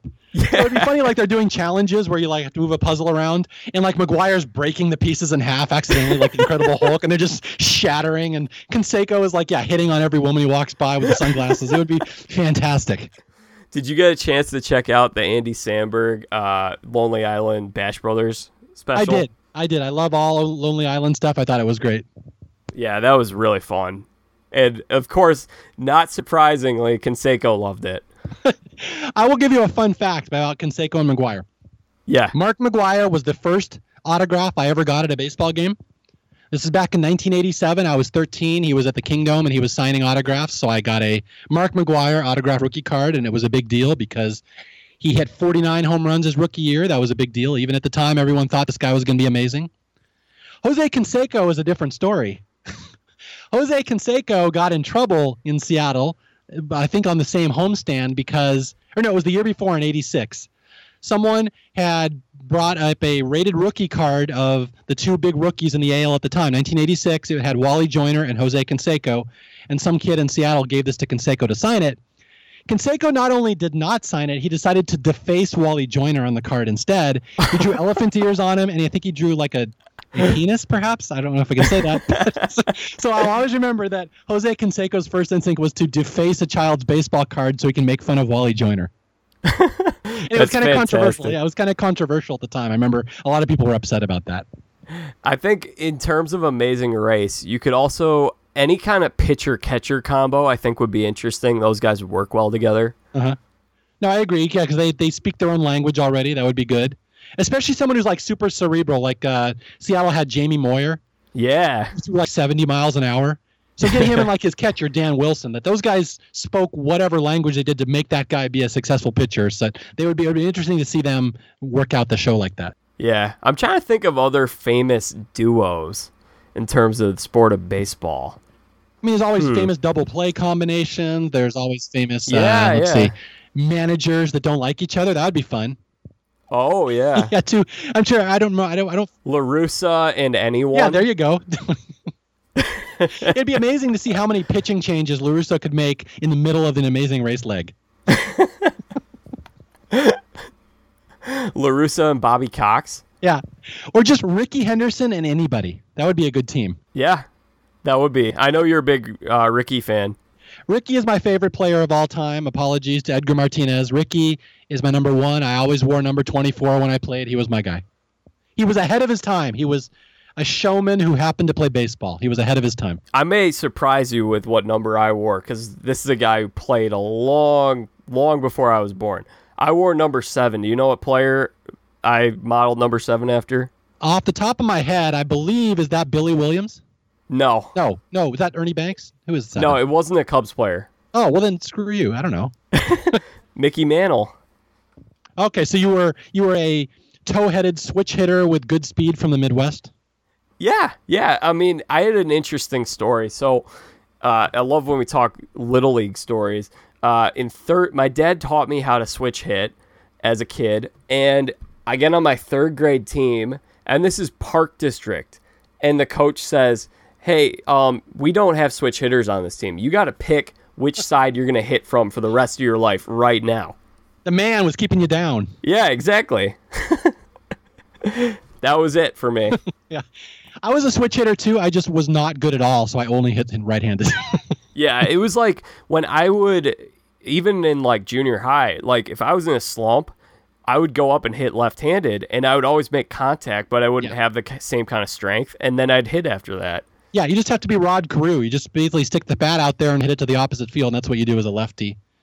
Now, Yeah. now my my big, even though Rickey was my idol, I never really met him.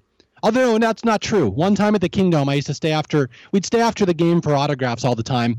And one time, Rickey Henderson came out in like Michael Jackson red leather suit, like he was his sunglasses, and he was with a bunch of other Yankees. This is when he was on the Yankees at the time. And I remember him saying, "Get these kids the f out of my way." So that's my experience with Rickey Henderson. I was gonna say my interaction was uh, Dale Murphy, the Atlanta Braves superstar Yeah. he lived in Portland, and my uncle was his butcher. So my uncle would always say, "Hey, I got this nephew Mario. Could you send him some stuff?" And Dale Murphy must have sent me like a hundred autographed balls, bats, uniforms, all sorts of stuff as a kid. I had this pipeline of Dale Murphy merchandise coming to me. It was pretty cool. I love those kind of guys. The guys who get it, they understand how exciting it is for kids. And Yeah. I'm, I met some of those guys when I was a kid, big one being Joe Girardi. Great Yeah. guy. Yeah, it just makes a big difference in a kid's life. Just one pro athlete doing something nice for you once, like that lasts them their lifetime. It's really kind of cool. And yeah, Dale Murphy, historically, just one of the great guys in baseball, and I've always, you know, I always appreciated that. Yeah, and if I I don't tip you know it's funny, I typically don't talk about this Cubs this much on a podcast, but what I would cuz I I look I try to be as unbiased as possible, but uh, Kris Bryant, I've interacted with him several times at Cubs games, spring training. One of the nicest people you ever meet. Fantastic Yeah. guy. Yeah, it's just, it's, I think there's more good eggs than bad eggs. Like you have to be very disciplined, and you probably have to be, you know, respect and appreciate what you've been given and all you work for to make it to the show to begin with. So I'm guessing there's more good eggs than bad eggs, unlike the Jose Cansecos of the world who are defacing kids' baseball cards. now I have another one, um, John Olerud. You know John Olerud, right? Yeah, yeah, he was a really good player. He went to my high school. He was a couple years. He's like six years ahead of me. He was class of '86. I was class of '92. And that guy is the quietest, most humble guy ever. Like it's I amazing. believe it. You'd have no idea that guy was a pro baseball player. And like we all grew up in his shadow. He was a two-way. He was the number one pitcher and the number one hitter in college at you know Washington State, and he was amazing. But like you grow up in in the school after him, and everyone would say there was a spot up on our gym that was like 500 feet away, and they would always say Olerud hit one up there. So if you want to you want to be John Olerud, hit it over there. And I'm like, no human being could hit it there. They're like, yeah, Olerud did when he was 17. That's awesome. That's so cool. Uh, the only major league connection I have at the moment is that Charlie Tilson, uh, one of the outfielders on the White Sox, was a grade above me at my high school. Um, mm-hmm. Never actually met him myself. I've only heard great things. Was uh, friends with my brother actually. He's a cool guy. Okay, I will. I have one more. I will share this one. I don't tell this story very much, but I will give you an exclusive yeah. here. Uh, you know, you know, Moonlight Graham, the guy yeah, in Field yeah. of Dreams. Yep. Played in one game. That's his history. I happen to have played baseball, grew up with a kid who was exactly like that. He got into one major league game and he got a win in his only relief appearance. His name was John Leroy, L E R O Y, from Bellevue, Washington. I grew up with this kid, and I was a pretty good player. I, again, I could have played probably in college. I could have walked on if I'd wanted to, but like I was played up through American Legion, and this kid John Leroy was the best pitcher in the Seattle area at the time. Like it was not a question. I hated facing this kid.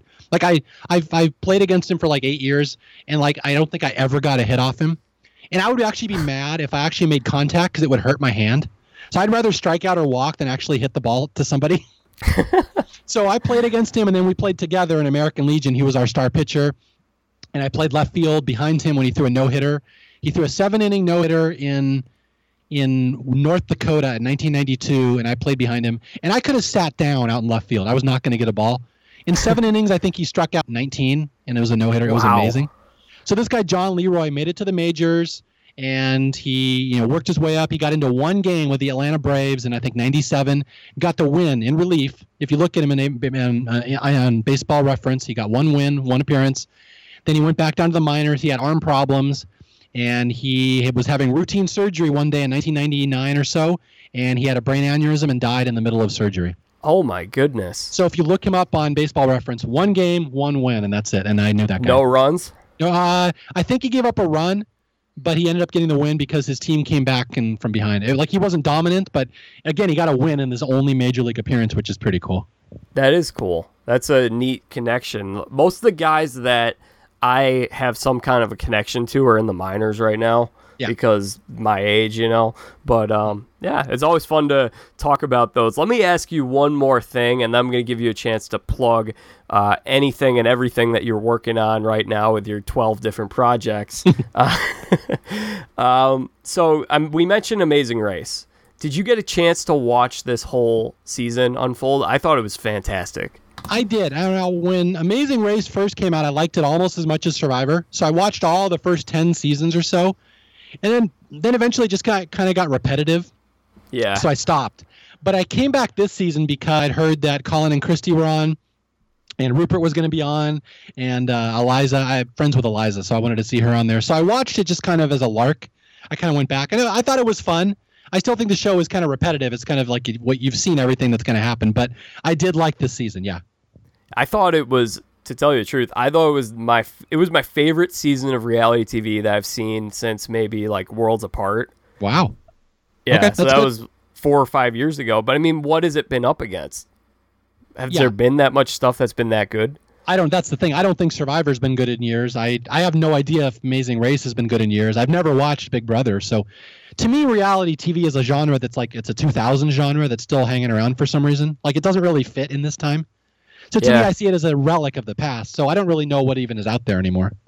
Well, I just thought there were so many great character scenes, character moments. I loved Brett and Chris. I thought they were mm-hmm. great. Yeah, they were great. I love that final episode with the uh, the White Stripes challenge in Detroit yeah. where they had to play the song.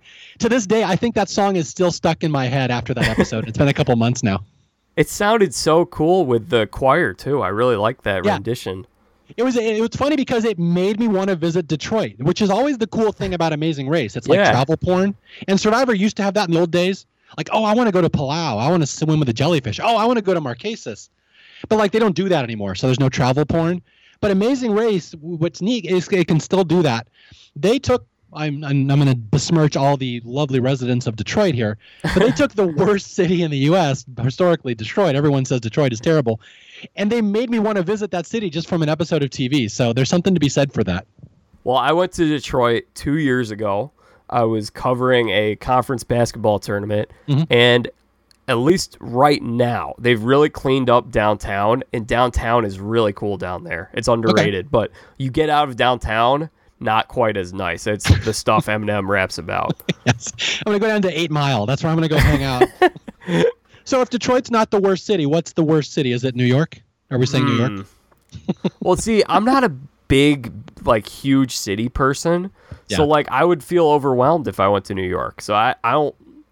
I don't know. I haven't been. Yeah, I, I don't like big cities in general. Even though I, I say I live in LA, I really don't. We live an hour outside of LA in the desert. We're out in the suburbs. So I don't like big cities either. I really am uncomfortable in most of them. Although I do like Boston and I like Chicago. Those are the two I've always. And San Francisco. San Francisco is special. I like that city. Yeah, I love San Diego. San Diego is my favorite city that I've been to. That's right. Hodads. Go to Hodads.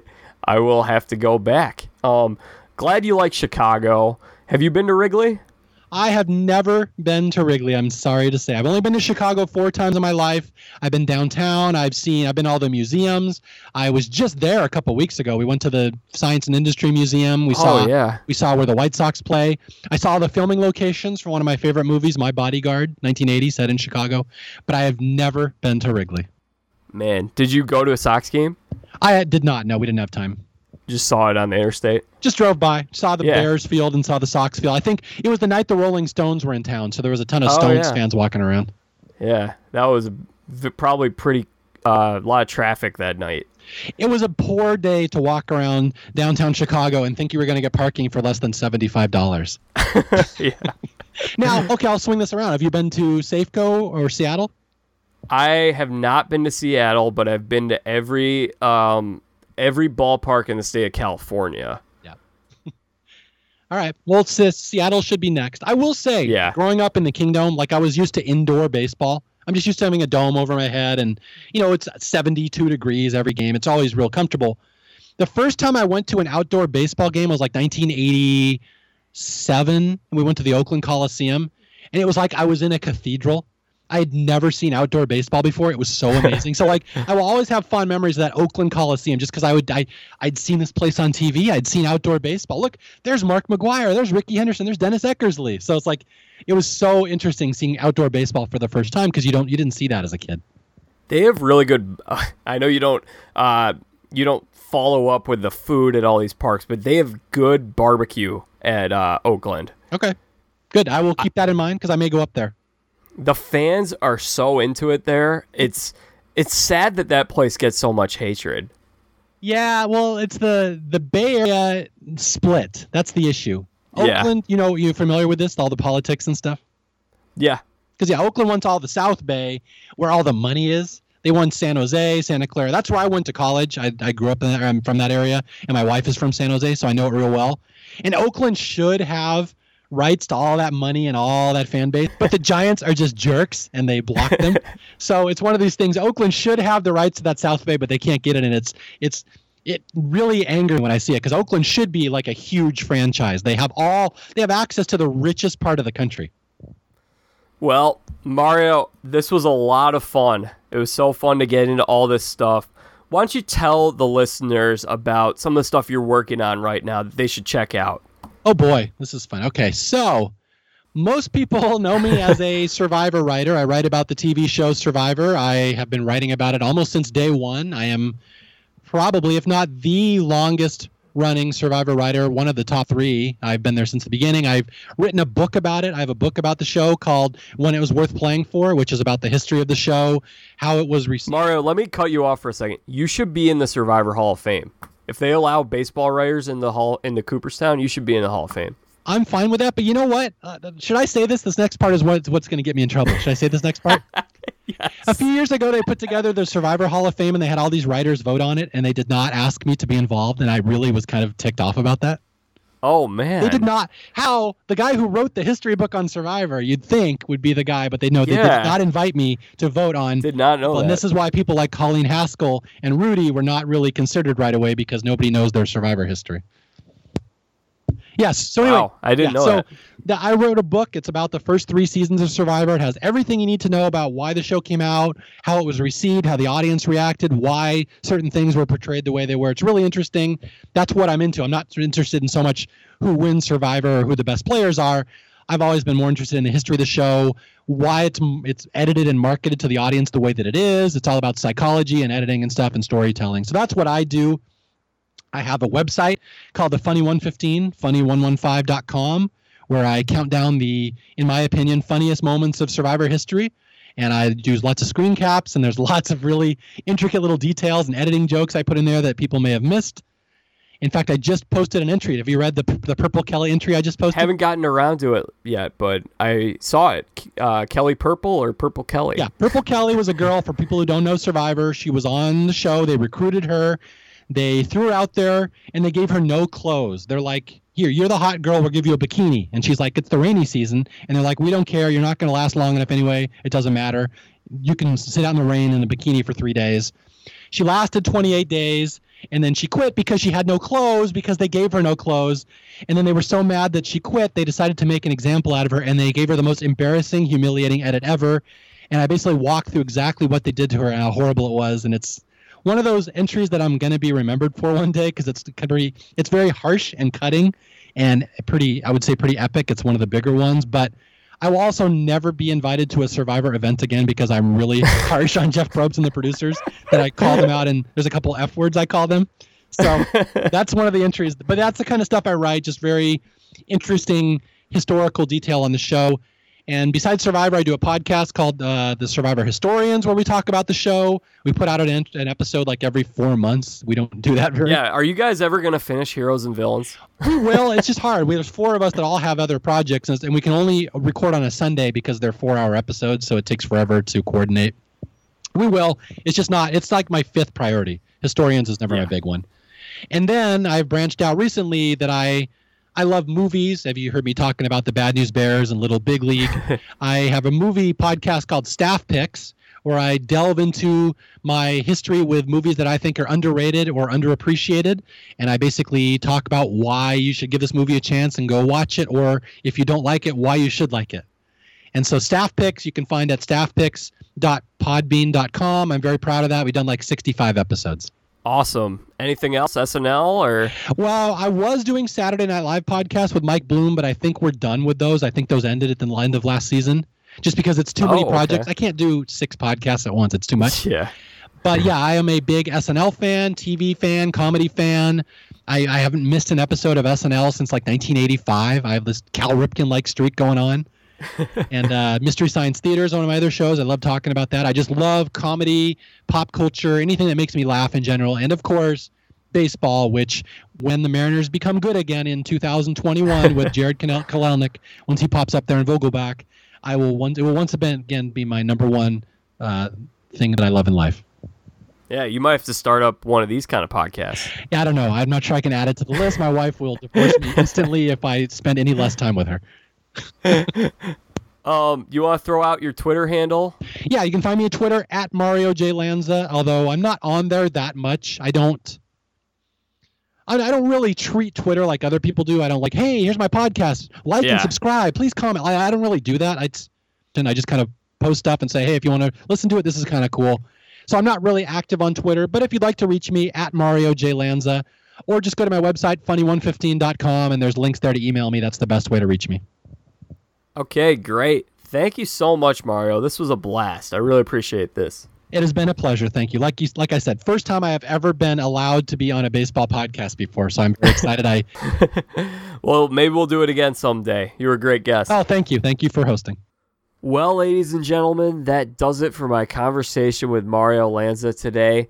Had a great time talking baseball and everything going on in the league and the state of the game and all that kind of stuff with a true baseball historian. Had a great time. So thankful that he was able to join me today. Go ahead and check out his work. I highly recommend it. He does a great job, and it was very kind of him to join me today. If this is your first time listening to the podcast or you're a new listener, I suggest subscribe to the Jack Vita Show on a- Apple Podcasts, iTunes, or wherever you get your podcasts.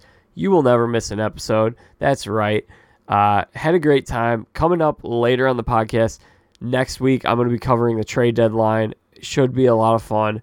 We'll see. Might pop in a couple other podcasts here and there. And then I'm going to go on vacation. I'm turning 25. So, hope everyone had a great time and enjoyed listening to this.